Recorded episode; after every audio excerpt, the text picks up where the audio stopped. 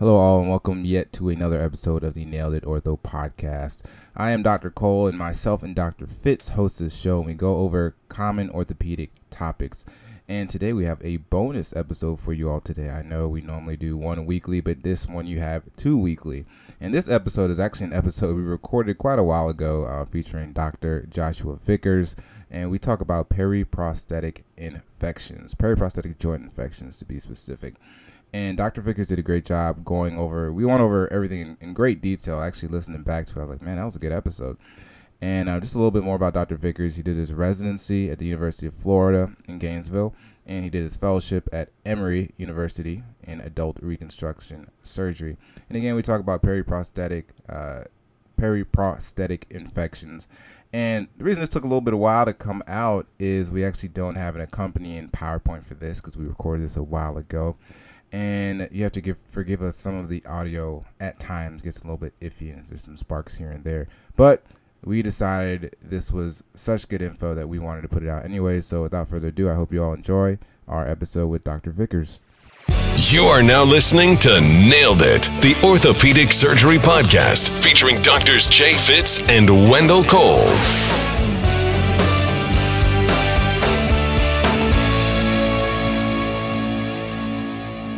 Dr. Vickers, welcome so much to the Nailed It Ortho podcast. Uh, I know we've been been trying to schedule this for a while. I'm so glad we finally got you and we're able to sit down and talk about some periprosthetic infections and kind of kind of inform the people today um, of this topic. So again, thanks so much for being on. Wendell, thanks so much for having me. It's a pleasure to come on. I'm excited to hear more uh, about what you guys are doing, and I'm, I'm uh, it's a pleasure to be a part of it. Oh, perfect. And uh, so what we kind of like to do is is just start off with some general questions, getting to know you. And uh, this this first question is the question I came up with. I don't think we've asked yet, but um, what is your favorite movie of all time? Uh, probably Shawshank Redemption. I think uh, there's a lot of uh, there's a lot of really iconic parts of that movie that I remember from you know my youth, and it's been a movie that's really withstood the test of time. I think in a lot of people's eyes, but definitely in mine, it's a it's really a great movie. For as uh, huge and major as that movie is, I have never seen it from beginning to end, and I mean it's, it's even on TV all the time, but I've never seen that movie from in its entire entirety yet. You got to watch it. yeah, me, me either. Um, all right, cool. Kind of like, what's the story uh, behind you going into joints? Like, is this something that you always knew you wanted to do, or you know, what what made you want to do that? Yeah, um, no, I didn't always know I wanted to do it. I, you know, I, I I discovered orthopedics in medical school, and I kind of found my way into the field, um, and I was accepted into residency. I didn't know what I wanted to do, and I, I rotated through all of the different subspecialties in much the same way that you guys are doing now, and um, yeah, I had my eyes open. I actually didn't make a decision until I was in my third, towards my end of my third year in residency, because I wanted to keep an open mind. And honestly, I really enjoyed everything I was doing. I enjoyed sports. I enjoyed trauma. I enjoyed tumor. Um, but I, what I found is that my personality was really more kind of in line with the arthroplasty world, if that makes sense. Um, yeah. I kind of I liked the um, constant you know work towards trying to perfect the surgery. I like the I like the custom carpentry nature of it. Uh, I like that you had straightforward cases and then you had extremely difficult cases. Um, I liked uh, outpatient surgery. I liked inpatient surgery, and so I think it um, I think it lent itself to all the things that I found most interesting and um, wonderful about orthopedics. No, it's smooth. I like it. Okay. Yeah, you know, that's actually um, somewhat the reverse of kind of how I got into ortho. Uh, when I was in college, I was a physical therapy technician, so I was kind of exposed to the uh, adult reconstruction side first. That was the first thing I ever knew about orthopedics. Uh, so it actually grabbed my uh, attention the most and kind of made me go to med school and learn more about the field. Um, and you, you, you mentioned that you, you do like the, you know, being able to just kind of hone in on a uh, particular type of surgery and just really get great at it. But I was going to ask, because I know some some physicians do it and some don't. Do do you have any I guess like take call anywhere, or anything like that, or any of your colleagues take call where they are still handling some just regular trauma orthopedics as well in between in the mix of their adult reconstruction practice also? Yeah, absolutely. I think yeah, I think most adult reconstruction um, surgeons will take call to some extent, and so certainly the amount of variation within the surgeries that you perform from that call will depend in large part upon two things. Number one, your comfort level with the surgeries that you have in front of you, in the cases you have in front of you, but also number two, the support that you have around you. So if you're at a trauma center and you have uh, a trauma surgeon at your disposal who is more than eager to take care of those cases, then you may not do as much of the extra stuff. Or if you've got a hand upper extremity surgeon who's in your practice, um, the where I am is in a rural area of, of, South Georgia, and so you know things come into our hospital, and I feel like the patient is uh, you know stable enough to have surgery in our hospital and doesn't need uh, the services that a level one trauma center would provide, then then I'll take care of the patient here. So my practice is not just arthroplasty; it's really a lot of general orthopedics as well. Okay. Well, yeah, that's good to know. I know, like you say, some there's usually you know some call aspect as well, so that, I know that can add a little variety to to the mix of things as well. But I think we could probably hop on to the case, and uh, it is a adult reconstruction case today, so we can leave the trauma behind for now. um, but so what we have is today, say we're uh, at the hospital, and a 65 year old female with a history of a left uh, total knee arthroplasty about five months ago comes in today because uh, she's been having increased pain and swelling in that left knee. Uh, she's unable to ambulate and has it's some noticeable uh, uh, erythema and swelling to the left knee. And at this time, the patient is afebrile. Um, you know, how how would you go about the? Uh, I guess we could start at the physical exam to kind of have an idea of what's going on with this patient. Yeah, absolutely. I mean, I think this is a great presentation because oftentimes in, in residency or if you're on call and you're not a joint replacement surgeon, this is kind of how these patients present to you. Um, and so let me just start by saying this is a this is a hard topic to cover in a short amount of time, but we'll we'll do our best. I think there's a lot of information uh, that's kind of uh, what you what you'd consider to be um, kind of elementary stuff that you should just know. That should just be part of your vocabulary when you're taking care of these patients. And then there's more esoteric data that may, that to me seems to be constantly changing and that is evolving even as we speak.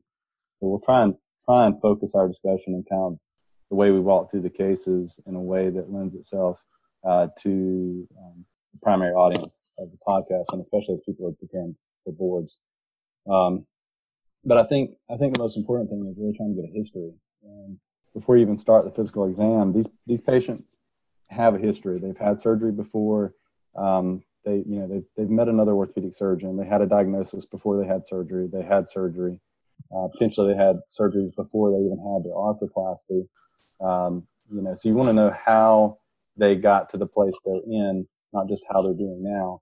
And you want to know what their experience was like and, and how, um, how their follow up went. So I, I, typically will start with kind of open ended questions, uh, and then, and then try and narrow down on, on really the, the story of the symptoms. So the first thing I want to know is just ask the patient to tell me about their, uh, their knee. This patient had, had a total knee and they're having pain there. I would say, you know, tell me a little bit more about your knee replacement.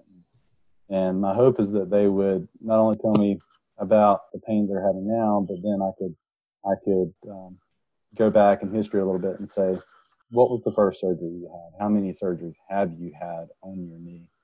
Um, you know, what was the diagnosis? Why did they do a total knee replacement for you? Uh, you know, did your knee replacement, was it uh, successful in your eyes? Did you have any complications? Did you have a period of time where your knee was not painful, but now it is painful? Or has it always been painful from the moment you had the knee replacement? Uh, did, did your wound seal quickly? Did it drain? Those are all kind of questions that to me uh, are extremely important in helping me frame not only what the current problem is, but how acute that problem may be. Right. Okay. Yeah, that makes sense. I definitely think uh, uh the history uh, something that we just we just overlooked right there, and I mean, and, and, went straight to the physical. But yeah, I definitely definitely agree with that, and I think that's an important part of uh, of the workup. So once we've gotten a proper history, we say you know this patient tells us, hey, it's her it's her first total knee arthroplasty that was done. She just had really bad arthritis, and she didn't have any complications, and she came with these symptoms. I guess now, what would you be looking for uh, on a physical exam, or what are some things that you want to make sure that you don't miss? Sure, sure. So um, when we get done with the physical exam, let's let's come back to the past medical history because I think that's real important too. And I know as orthopedic surgeons, we uh, we tend to overlook that. We we just kind of look at the sheet the patient filled out in clinic and we go right in and talk about the problem. We'll come back to that. But for physical exam, I think um, you know it's extremely important to do uh, a gait assessment, and that can be done. You know, as the patient's walking into the room, if you're in the emergency room, typically you're going to have to get them up and, and try and walk them, uh, or it can be done at the end of your exam. But at some point during your exam, you want to watch the patient try and bear weight on the extremity, uh, and and you want to kind of take note of how how easy it is or how difficult it is for the patient to do that. I think um, additionally, you want to you want to get the patient into an onto an exam table. If you're in clinic, you want to get them out of the chair and onto an exam table. If they're in, in the emergency room, uh, I would I would encourage you to you know, uh, get them in a position where you can easily examine the extremity. Um, and and then once you've done that, you want to look at the wound. Obviously, is this a, a sealed wound or is there a draining sinus? That those are two totally different um, knee replacement patients there. And then you want to know um, if there's any erythema, warmth, drainage, uh, swelling, ecchymosis. Does it look like they've had a recent trauma? Any discoloration to the skin? These are all things that I think uh, that you're just going to pick up on by looking at the patient. You know, you're looking at the wound before you touch the patient. Um, this is, you know, you should see this. And then obviously you want what, what I like to do is try and get everything off of their feet, off of their uh, lower extremity so that I can see the, the entire lower extremity. Do they have other wounds? Do they have, do they, does, it look like they have a problem healing in general? Um, do they have vasculitis uh, issues? Do they have dependent edema? Uh, these are, these are patient populations that you'll see that have increased risk for periprosthetic joint infections. And so certainly if a patient presents and they have multiple of these clinical exam findings and your suspicion for this diagnosis should be raised. And then, you know, you want to do the typical things. You want to palpate the leg, palpate the knee. You want to feel for an effusion. You want to feel for fluctuance. You want to feel anatomic landmarks. You want to check for motion and stability and stiffness. And, and uh, I think these are really important clinical exam findings, which will help you understand how this knee replacement has been functioning for a patient. If they have a huge red, warm, swollen knee that has very limited range of motion, then certainly that's a patient who's the you know infection goes higher on your differential list. And if you see a patient who's got a pretty quiescent appearing knee, the the skin is you know normal color, it's not warm or hot, they've got you know full range of motion, zero to 120. The incision looks pristine. There's no discoloration, um, and they have a little bit of point tenderness somewhere.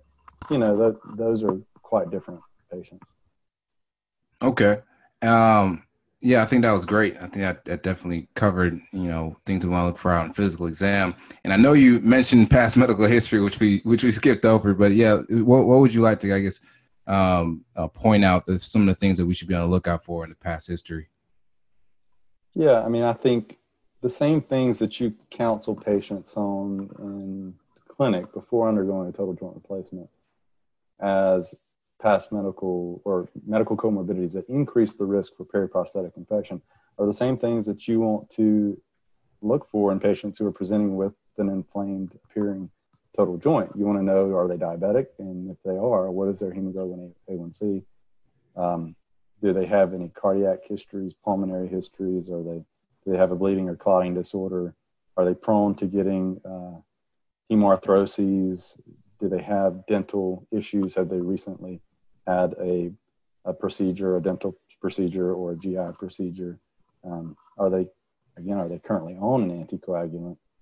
Um, I know I'm kind of going all over the place, but these I think these are all really important past medical history um, factors which can significantly increase the risk that a patient will develop a periprosthetic infection. And so a patient who presents who's a smoker or obese or an alcoholic or an IV drug user uh, who has an immunosuppressed uh, status. These these are patients who go way, you know infection goes way up on my list. Mm, okay. Okay. Yeah, this is actually like uh, very good. Uh, as a intern, and it is it seems kind of surprising, but uh, dealing with infections just overall, uh, I mean, it, it just kind of has always been kind of difficult for me to know what to call it and how to go about, you know, getting to the diagnosis, the final diagnosis. So all these questions are, uh, I can see these being very helpful in the clinical setting. So this, this is going really well already. Um, so well, I'll, we, I'll tell you, it's it's really hard for me too. and I'll, I'll, tell you, anyone who says diagnosing infection is really easy all the time is, is lying to you. It, lying. There, there, are cases that are very challenging to diagnose, and it's really hard to know uh, what to call um, what to call it sometimes. And, and sometimes you just have to, you know, you have to throw your sword down in the sand or draw a line in the sand and say, this is what it is. You know, this is how we're going to treat it. And you have to make a decision. And, and, you know, we are getting better at making this diagnosis as a community of surgeons. And I think that certainly the work that Parvizi and, and a lot of his colleagues have done in, in helping us understand how to diagnose infections and the work that's being done to help us get towards um, you know PCR, and we can talk about that a little bit more later. But the way that we're obtaining information and diagnosing patients is becoming a little more scientific and a little less rudimentary. But I, I, I think that even still, it's very hard. And um, and as an intern, it's even harder because you're not the one ultimately that has to put the knife to the skin. You know, you will eventually. You'll be that person. You'll be the one seeing them in, in clinic and, and counseling them and making the and making the decision and then following them up. But when you when you're kind of the middleman, it's a little hard. It's a little hard to uh, to make that call, and, and, ultimately that falls to your tending. But I, I, think that it's hard for everybody. Right. Absolutely, I agree. I know I've, I've had a few that I because you know you have to you have to go back and uh, you know sign this stuff out, and you kind of have to lead. You know, you have to at least have some sense of a diagnosis. And I, I mean, my way walking back towards my attendant, I'm like, all right, I got to think of something. Which way I'm gonna go with this? And uh, yeah, this is this is really helpful. So that's this is a already a big plus for me. Um, so let's say this patient, we've gotten a, a good history, uh, a good past medical history, asking all the right questions to kind of get a better uh, picture of the uh, of what's going on. Um, we've done the physical exam, and we we're concerned. So at this point, what what kind of images do you think you would uh, look for to to kind of better help you get to the the diagnosis? Yeah, great question. I think you know in the world of arthroplasty, we spend a lot of time looking at looking at radiographs. We don't do a lot of advanced imaging, especially not in helping us diagnose a periprosthetic joint infection. Most, I would say 99, 98% of our imaging is going to be radiographs. And, and so things you're looking at, looking for there. Uh, and, and the first thing, let me just say it's extremely helpful if you have serial radiographs. So having, having uh, separate x-rays at various time points so an X-ray from the immediate post-op period, an X-ray from the six, um, from the three-month, you know, post-op visit, and again at a six-month or nine-month interval, whatever you can get is helpful in, in trying to determine what's happening to those implants over time, and, and are they moving, are they migrating, is, and that helps you understand if there's loosen, loosening of the components. Right. You know, additionally, if you don't have that, things you're going to be looking for are lucency or lucent lines around the implant and I think as you look at more and more radiographs of total hip and total knee implants, you'll get much better at at uh, understanding or knowing what's normal and what's not. And certainly, uh, you know, you want to look for fractures. You want to look for any cyst formation. You can tell on a radiograph of a knee if there's a large effusion uh, you may not be able to see a small one or appreciate that, but you would be able to appreciate a large effusion. And then if you see signs of heterotopic ossification or if you see, um, you know, sometimes when I, as a, as a joint replacement surgeon, seeing a lot of joint replacements, I can kind of see radiographic findings, you know, that kind of clue me in that this total joint replacement may have been a struggle, you know, whether whether it was that the patient probably had severe disease to begin with and it was a hard case and it may have taken longer, or that this is a revision case and that you know they they've had multiple surgeries and that increases their risk, or that you know the implants aren't positioned perfectly or they're over or undersized. Things that may that may clue me in that the primary surgeon or or the you know the person taking care of this patient may have had slightly more difficulty doing the case and and and ultimately that comes back to length of OR time and increased risk for surgical infection. So um, those are those are all things that I'm looking for. Right, and I was going to ask because you just mentioned it. Um, are there th- if you just got had a film of a of a revision up there? Can you tell? And if there are, like, what are some things that you look for? I'm I'm just interested now and, how how you'd be able to see or be like, oh, okay, this this person definitely had a revision, or uh, or you know, this is a primary. Are there some telltale signs that you look for? Yeah, absolutely. I think you know, with so primary primary implants for total knee typically are going to be non-stemmed, so they're going to be a standard base plate on the tibia. Uh, they'll be cemented in place. Uh, there are, you know, obviously you could do an uncemented tibia, uh, but they'll they'll be usually be unstemmed and uh, there'll be a CR or a PS type insert, uh, polyethylene insert with with a matching femoral component. You, you know, for most primary total joint replacements, obviously there are exceptions. You you won't see a lot in the way of augmentation, um, and you know, it's kind of hard to distill all this into a short answer. But I would just say that as you do more and more uh, revision arthroplasty cases, you get more familiar with what those revi- revision arthroplasty implants are. And so, yeah. pretty much every manufacturer or the major manufacturers have their own revision sets, and it's a separate implant, uh, usually of the same um, style and form factor as their primary implant system, but it has more bells and whistles. Again, they're typically right. dimmed on both sides.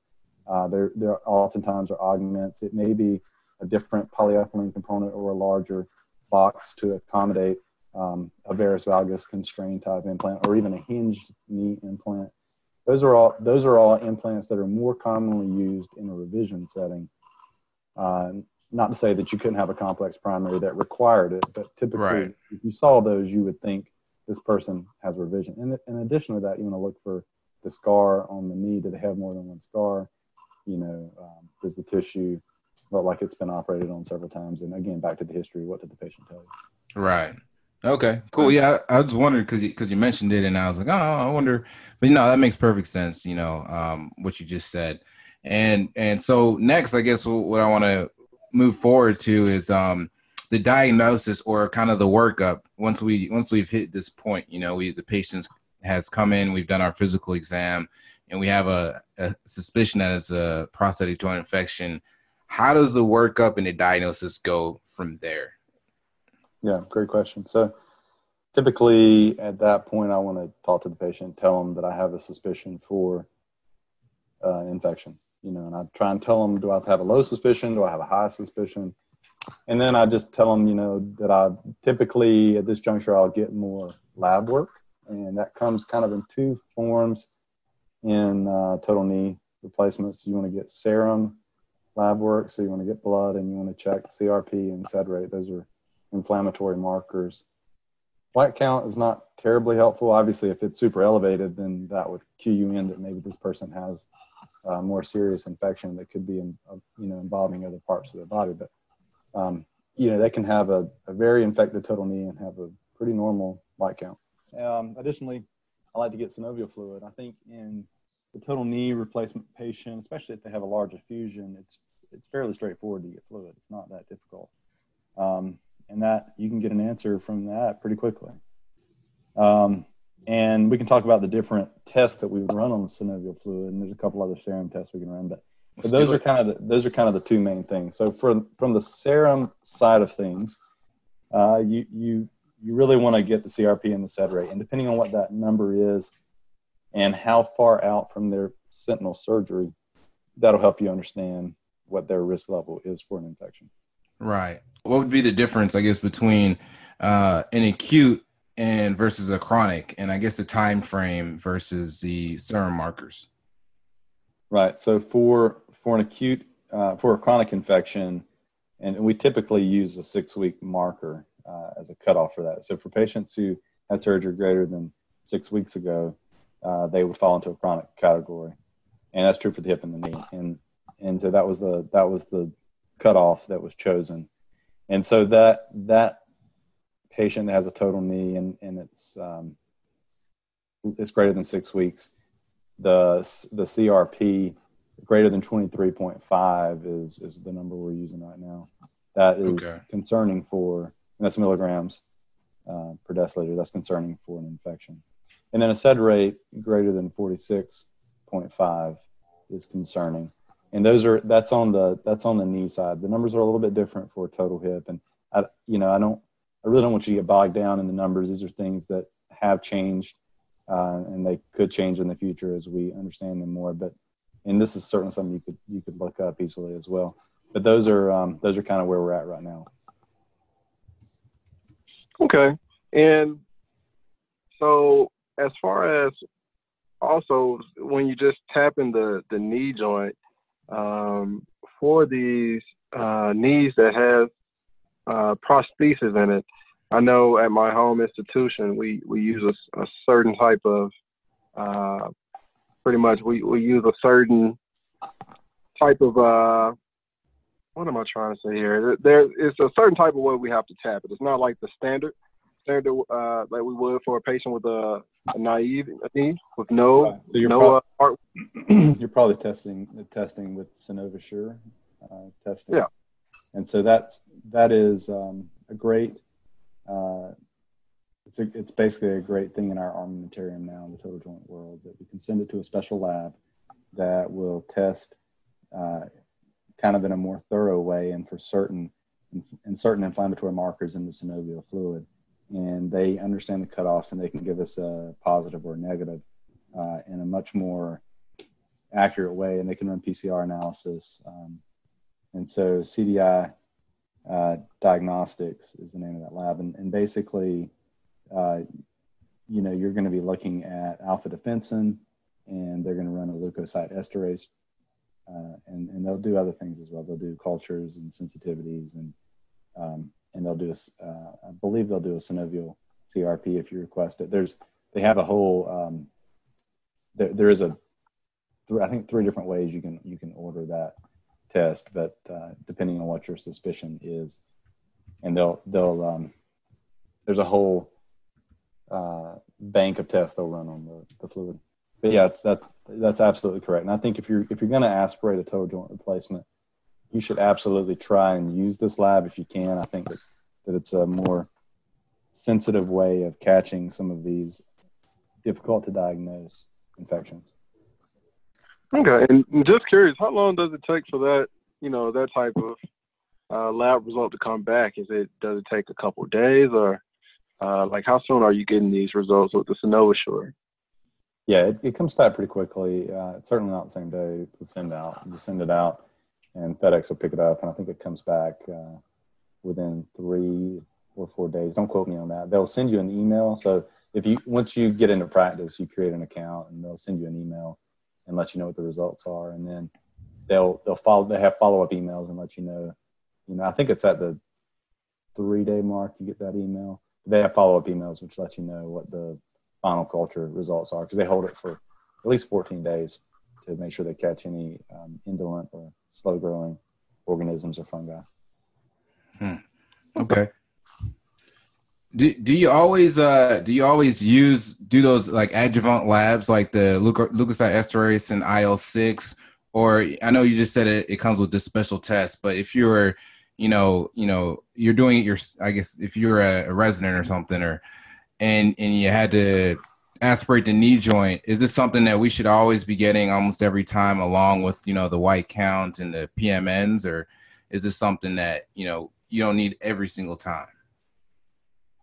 Well, I, never say no. I never say always, but I think as often as you can, it's helpful. And you, as a resident, I would talk to your I would talk to the arthroplasty attendings there and kind of see what their preferences are. But because these these labs are not free, but uh, I think in my practice, in my hands, if the patient comes into clinic and I aspirate their knee, I'm going to send it for these labs as well, just because they're so powerful. It gives you so much information.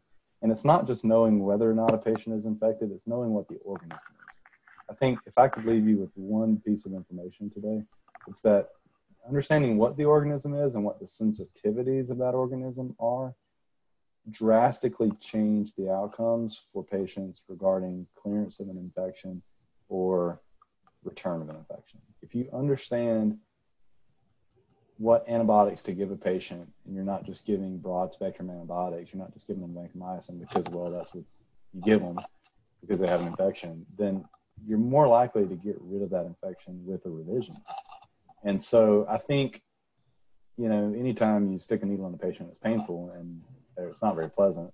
so you want to try and get, you want to try and get as much information with that fluid as you possibly can. And, and I don't like coming back and doing it again. So if I draw the fluid and I'm able to get some fluid, which sometimes can be a challenge in some patients, I like to send it for everything I can and try and get as much information.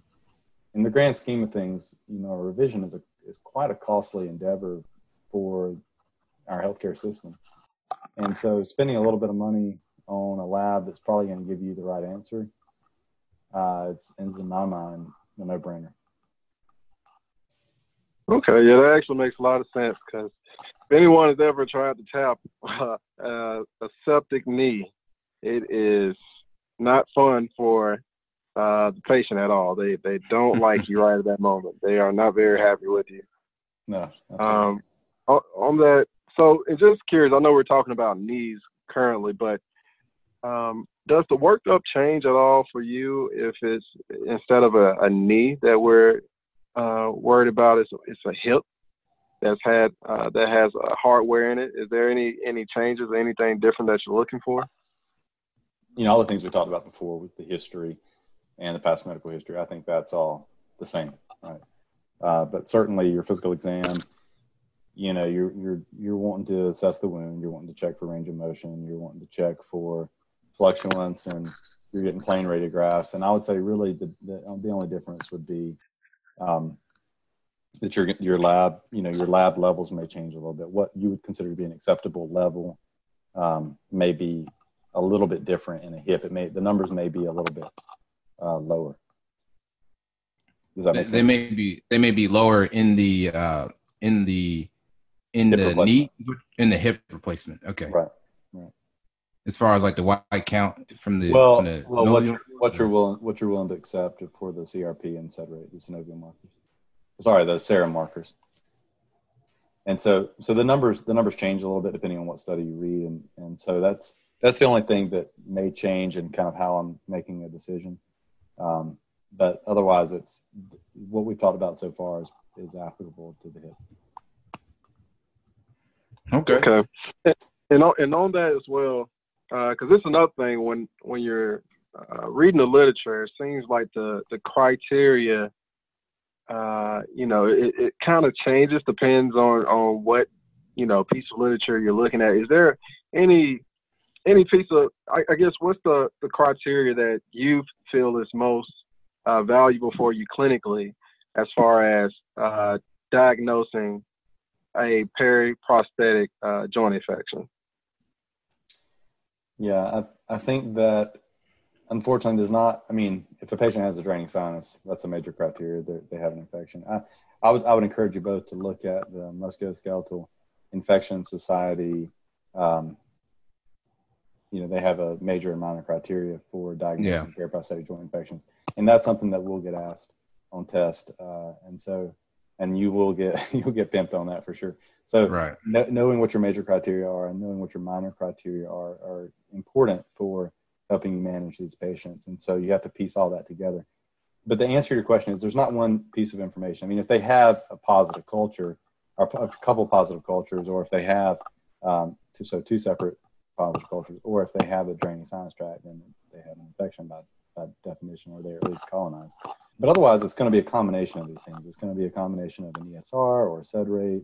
Uh, perhaps their synovial white blood cell count is elevated, or they have an elevated um, number of uh, percent nucle- uh, percent of polymorphic uh, PMNs, uh, or perhaps it's that you know you get in there and things don't look quite right. Um, or you just got one positive culture, but you got a couple of these other things. So more common than not, it's a combination. Um, and so I, I, wouldn't say there's one, um, there, there's you know one end all be all because if it were only that simple, it would be this would be easy. right, right. It'd be it'd be something easier. But so the the major criteria that you just said was was the sinus tract, and then the the pathogens from two or more samples, and then the other ones were a combination of the minor criteria.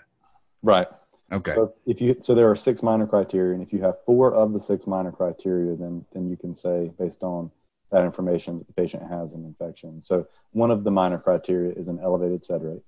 So so the by this di, by this definition, they use a cutoff of 30 for sed rate or a CRP elevated CRP of greater than 10. And so the numbers I told you earlier were for total knees, but this is again uh, for total hips. And so certainly if um, you know if you're going by this by this um, definition, then the numbers are a little bit lower. Um, elevated synovial white blood cell count greater than one, you know, 1100 cells per microliter or greater than, and that's for knees, and then greater than 3000 for hips. An elevated synovial PMN count of greater than 80% for hips or greater than 64 for knees. If you find purulence in the affected joint, if you see a pathogen on one culture, or if if you have greater than it's a five by five. So if you have greater than five PMNs per high power field in five high power fields mm. from an intraoperative frozen section, then, then that's one of the criteria. So those are the six minor criteria. Okay. Yeah, I think that's perfect. I think uh, I think you covered that well. Um, so I guess we'll, we can move on to kind of how do we manage these uh, different these different infections, like these uh, periprosthetic infections. And I was reading up on it, and I know, or at least I, I read that the the timing, of course, uh, plays a role in the management. Um, so I guess uh, how how would you how do you go about managing this, or is there like an algorithm that you think of in your head, or how do you manage the the patient with this this joint infection? Right. Well, I think you, you got several different options uh, for doing that. I know there are different types of infections, and then there are different recommendations for those. I would say that in general, you're trying to decide if this is an acute infection or if this is a chronic infection. I think that your ability to clear an acute infection with an irrigation and debridement is, you know, it's it's possible. You can do that if you catch if you catch the right patient you do a thorough debridement and a modular component exchange. So for a knee, that means taking out the polyethylene component and really washing out the knee. And there are different adjuncts you can use in surgery to try and wash out the knee more efficiently uh, or effectively, I should say. Um, and that's a whole nother discussion. But if you if you do a thorough irrigation and debridement and you do a modular component ex- exchange and the patient has an infection, it's less than six weeks then you, you make them clear it and they need IV antibiotics for six weeks as well. Um, now, it's really helpful to have positive intraoperative cultures and to have to know which organism is and to know what it's sensitive to. That goes back to what I told you earlier. So I think I think that is extremely valuable information in increasing your uh, success rate but even still, you know, you're, it's not 100% success. So just because you it's less than six weeks and you watch it out and you have the right culture and and the and you know what the bacteria is sensitive to, that doesn't mean that you're going to have that you're going to clear that infection.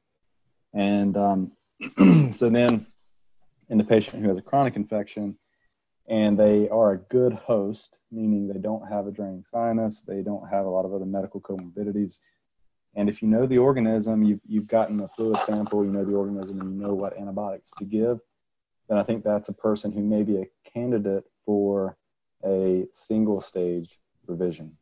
And so, what I mean by that is you go in, you take out the implants that are currently there and infected, then you debride thoroughly, do several rounds of irrigation. You could add betadine, you can add hydrogen peroxide, you can use acetic acid uh, and these are you know, different things that you can try as well as thorough, you know copious amounts of irrigation. And again, the thing I said at the beginning, which is debridement, you truly have to try and get rid of any bone uh, that may be dead or necrotic or harboring infection. Get rid of all the cement in the knee.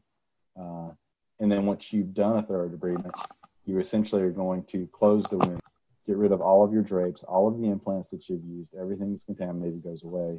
And then a new drape comes down, you rescrub, you, re, you regown, you redrape, and uh, you've got fresh instruments, and then you put in fresh uh, implants, you know, with antibiotic cement and IV antibiotics for six weeks. And uh, this has been done in Europe, um, and and they've had success with it there. And the question has always been, could we do it here, and could we have success with it? And uh, there have been there's there have been a multi-center uh, study that's been going on, and uh, I haven't I haven't heard the most recent data um, where they're at, but it'll be interesting interesting to see when that data comes out uh, where where we fall on that, where you know where we end up. I, my my own personal belief is that if you choose the right patient, like I talked about, you know, that they're good, they have they're a good candidate for surgery for a single stage, then I think your outcomes are going to be comparable to doing a two stage. But again, that comes back to choosing the right patient. Right. Um, now, I think if they're chronic and you know they're not the right patient, I think you need to you need to do our the tried and true two stage exchange. So that means you go in, you do the first part of that procedure I just described, where you debride and you get rid of all infectious material, and then you put in, if, if possible, put in an antibiotic spacer, uh, preferably for knees and articulating spacer, versus a static spacer, uh, which is a which is a drug eluting cement. Um, and, and most most arthroplasty surgeons will mix up their own cement and add antibiotics to it, uh, and potentially and, and, preferably antibiotics that again the bacteria is sensitive to, if you know that. And then come back uh, after six weeks of IV antibiotics once you've followed, you know, serial CRP and sed rate if that's something that you believe in. Follow that, and then come back when the wound looks quiescent and the patient has recovered, and do a stage two revision where you take out the antibiotic spacer and you put in a revision knee implant. Right. Okay. And and uh, in the patient that has that like acute infection, um, how I was reading in some some places were saying or some articles were saying that you could consider like the femoral stem exchange if it was if it's like you know two weeks post op. Is that something that you, we kind of see a lot, or do more people kind of just leave that uh, femoral stem in there and just change the the modular components. So you're saying on the hip replacement patients? Right. Right. Yes. Yeah. I mean, I I think that whatever you can take out and uh, easily without creating um, bone loss, without creating a bigger problem, is nice. I I don't know what the data says on that. Uh, you know, I don't know if we know the answer to that question. Right. Um, typically, if I'm going back on a patient who I suspect has an acute infection and it's less than six weeks, um, then then I'm gonna and I, and I think I can easily get the. Sorry, if I'm going back on a patient who's less than six weeks, I'll I'll try and do the washout and then do the IV antibiotics, uh, as previously discussed. Yes, sir. And and just because we we kind of mentioned it um, on the two stage revisions, um, does the does the antibiotic antibiotic spacer serve any role other than uh, the antibiotic just for antibiotics and helping clear the infection? Is there any other reason to have that uh, particular type of uh, spacer in, yeah. the, in between the two surgeries? Yeah, absolutely. I think that number one, you one of the bigger problems that you'll see as you do more of these cases is not just clearing the infection. I mean, clearing the infection is a hard enough problem, but you also have the problem of the soft tissues. And the soft tissues around the knee are not very forgiving. And oftentimes you run into a problem where you either have to bring a flap up, not oftentimes, occasionally you run into a problem, you have to bring a flap up or you have to use a skin graft. Um, and the soft tissue is often stiff and it's often non-compliant. And and if you're able to put in an implant that is again a, a, mobile spacer a spacer that the patient can you know articulate their knee and bend i think that's a much better implant for the patient number one for function number two for pain And but number three, it it helps maintain the the soft tissue uh, compliance, if you will, and allows for an easier revision when you come back. Static spacer revisions are harder than our mobile articulating spacers. And um, I think also static spacers, you know, you can have motion there at the cement bone interface, and that can cause more bone loss. Uh, I, and so, that, so in my in my hands, I much prefer an articulating spacer, uh, as I think for all those reasons, I think it's better. Uh, I, I had to to bring that up. I remember, I mean, I, I might have been still in college, and I think that was my very first, you know, quote unquote pimp question was the, what's the role of the uh, antibiotic spacer? And of course, I got it wrong. I'm like, oh yeah, it's antibiotics. It's helping, you know, clear the clear the uh, infection. But uh, yeah. like you were saying, I think it, it plays just a large, uh, maybe even larger of a role in uh, keeping the soft tissues uh, patent and, and just kind of protecting that from that standpoint. So I had to bring it up just because I it, it, brought me back to my uh, my younger days. I had to yeah. at least bring it up for a second. I it's a great point. Yeah. I have a question that I, am just generally curious to know the answer to. Uh, that I was reading, I was just trying to wonder why. I'm sure the, the explanation is very simple, um, but I was reading that an absolute contraindication to doing irrigation and debridement in one of these patients is, is like sinus tract formation uh, or inability to close the wound. Why? Why is I guess sinus tract formation in contraindication to do an IND? Well, I think what we've learned over the years is that these infections are really hard to clear. I think once the bacteria create a glycocalyx, which is essentially a wall that protects them from the penetration of antibiotics and, and also makes it harder for us to to breed them off of the bone and the metal implant. And once they get into the um, canals of the bone, once they've moved into the matrix and up into the bone, it's extremely difficult to eradicate them from that tissue and from that metal. And a sinus tract is is a sign that this is a chronic infection. And we're not just talking about a dehiscence of a wound, we're talking about a true sinus tract. Right. And so once the wound has healed and there has been an opportunity for infection to work its way out of the joint and create a sinus tract, that is a sign to the clinician that this patient has a deep seated chronic infection that is not going to be cleared with a simple washout. And you can't just go in there and wash the wash the tissues and the bacteria is gone. This this bacteria is everywhere and it's in it's socked in. You've got to take it out. And so uh, that's why an aggressive debridement um, i mean the bacteria can can live on the back of the implant. They can live within the bone. Uh, they're in the scar tissue.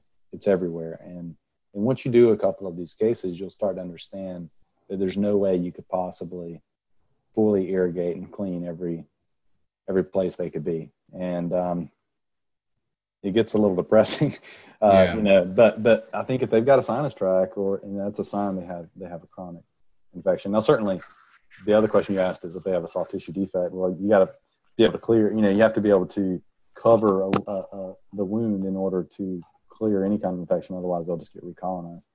And right. um, but but yeah, sinus tract is a contraindication.